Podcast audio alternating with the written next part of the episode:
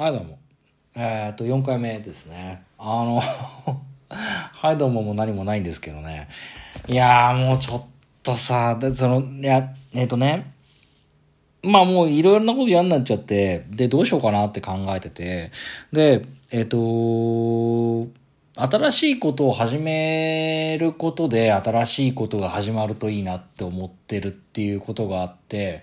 何しようかなと思って、例えば去年なんかは、ちょっと英語の勉強したんですよね。で、 TOEIC とかちょっとやったりとかして、で、なるほどなと思って。で、あの、英語の勉強すると、やっぱり面白いなと思うのは、例えば NFL の放送を見てたりとかすると、 tremendous とかっていうふうに言ってるわけですよ。 tremendous ってなんだろうっていうのって分かんなかったりするんですけど、とてつもないっていう意味だったりするんですよね。でそういうことって、あの、やっぱり言語を覚えることで新しい世界が広がるというか、よくわかる部分があって。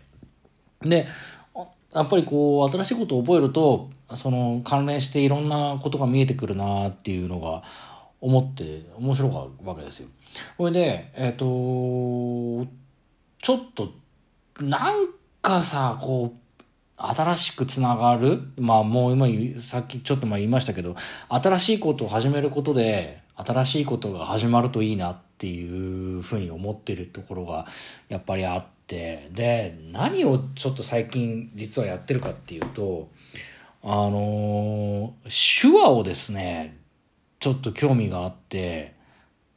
あの本とか NHK とかをこう見てるわけですよ。で例えばこう「ありがとう」とかさなんかこううんとなんか相撲取りが手手刀をこう賞金取る時にこう手刀を切るんですけどそれが元になったっていうのが手話の「ありがとう」なんですよね。だからこう利き手でもどっち左でも右でもいいんだけど手刀でちょんってやるのがこう「ありがとう」っていうこととか。あとえっ、とまあ右でも左でもいいんですけど春日のまあ春日だと左手なんだけど例えば「トゥース」ってやったその「トゥース」の指を左右に振る細かくその人差し指をこうちょこちょこって振ると「どうしたの?」っていう意味になるんですよね。どうしたのっていう。で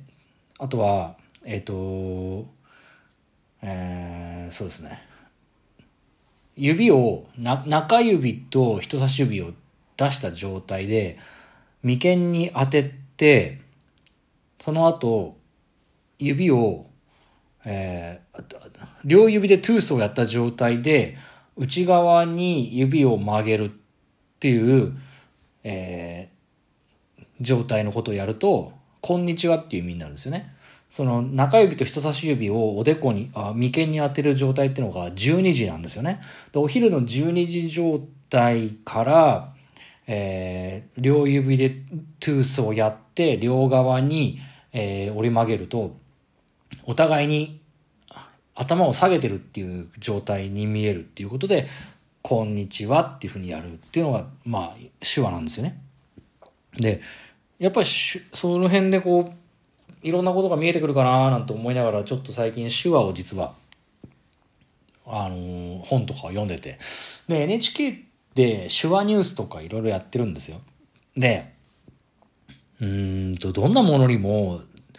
えー、壁があるんですけど、まあ、ちょっとね、独特の壁が出てきてしまって、何かっていうと、まあ、性格もあるんですけど、NHK で、えっ、ー、と、お昼の手話ニュースってのが5分とか6分とかで NHK 教育 E テレでやってるんですよ。で、えっ、ー、と、手話ニュース845っていう8時45分から15分間手話でのニュース番組もやってるんですよ。それから、まあ、あの、手話で会話しようみたいな手話講座みたいのが NHK でいくつかやってるんですよ。で、一週間、その手話のニュースをバーッと録画して、で、片っ端から見て、で、本なんかも何冊かちょっと手元に用意して、で、あ、これが手話なんだっていうのを結構、こう、勉強したわけですよね。さっきのありがとうとか、こんにちはとか、えー、なんですかね、えっ、ー、と、大丈夫とか、どうしたのとかっていうのはちょっと覚えたりとかして、で、うん、なんか、こういうことで、なんか、できるといいなぁなんて思いながら、ね、とっさの、ところで使えたら面白いかななんて思って、まあ、手話をやちょっと見て勉強し、勉強って言うんですじゃないんですけどね、なんかやってるんですけどね、すごい辛いことがあって、何かっていうと、NHK の番組で、あのー、手話シャワーっていう番組があるんですよ。で、で、手話を浴びるように勉強することで、えー、やっぱ浴びるようにやると吸収も早いわけですよね。だから、手話を浴びて、抵抗なく手話を浴びましょうと。それで、えー、身につけようっていうのが多分、えっ、ー、と、番組のコンセプトなんですよ。で、手話、シャワーって言うんだけど、あの、ちょっと手話とシャワーってのがインフンでんじゃないですか。あの、ヒップホップ的に言うと。でだから、手話、シャワーって、シャシャワ、シュワシュワみたいな感じでさ。で、この番組が問題なん、問題っていうか、まあ僕に対してだけの問題なんですけど、手話、シャワーで、シュワシュワみたいなそういうことなんですけど、この、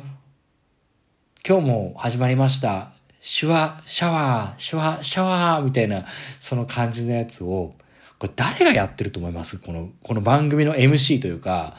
えー、手話に興味があるとある人が、えー、手話の勉強してますっていう番組なんですよ。で、NHK で何分かね、やってて、で、勉強してんだけどさ、これ全く知らなかったんですよ。自分は個人的に手話ちょっと面白いかなと思って最近興味があって、で、たまたまその番組録画したらその人が出てきちゃって、マジかと思ったその人が誰だっていう話なんですけど、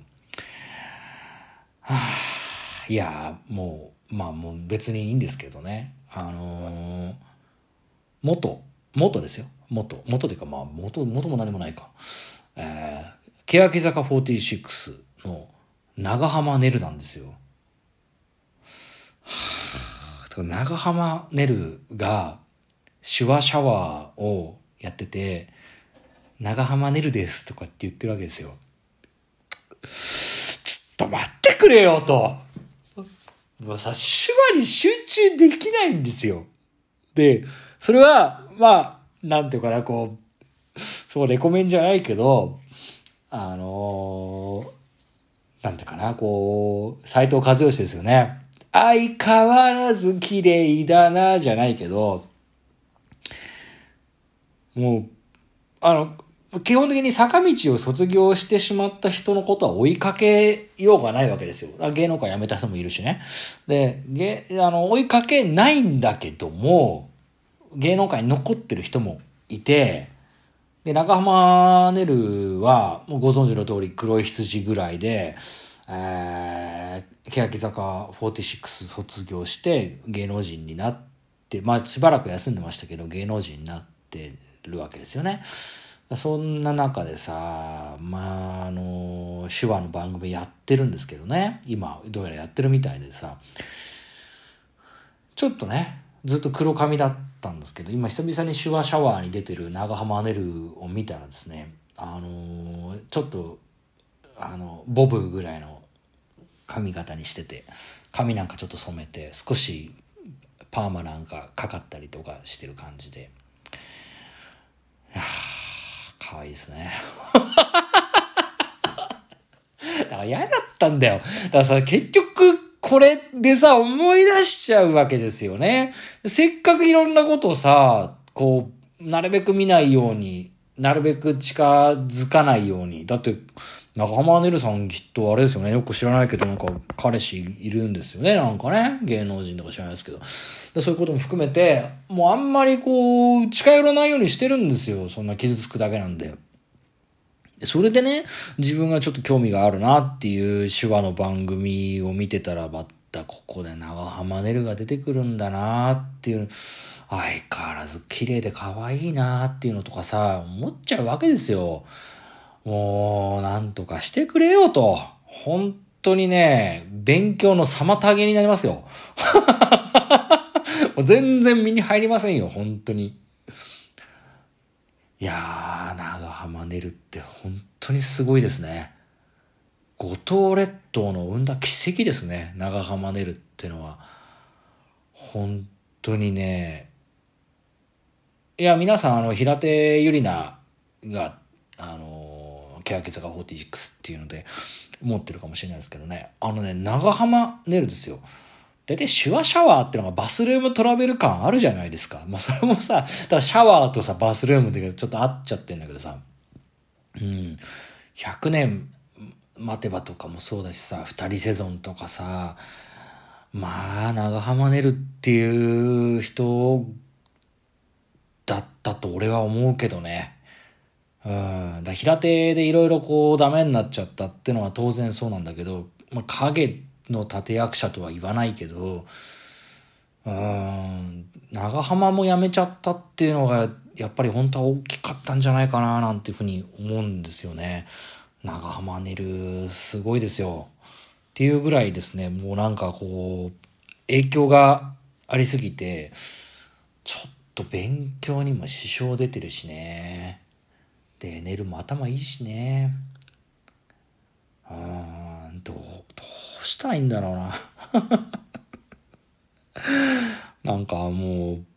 え、このままこの番組に寝る出続けちゃうんだとさ、もう、辛いよね。だからもう、一旦忘れたはずだけど、忘れることはできないなっていう感じになっちゃうんですけどね。別にこんな暗い話をするつもりなかったんですけど。まあ、あの、うん。面白いですよ、手話も。手話は手話でずっと続けるんですけど、続けるっていうか、まあちょっと勉強をね、できるだけやっていこうかなっていうふうに、個人的には思ってて、まあ繰り返し繰り返しやっていこうっていうのがまあそういうことなんですけどちょっとねここで長浜出るかっていう因縁を感じたっていうそういう話でした。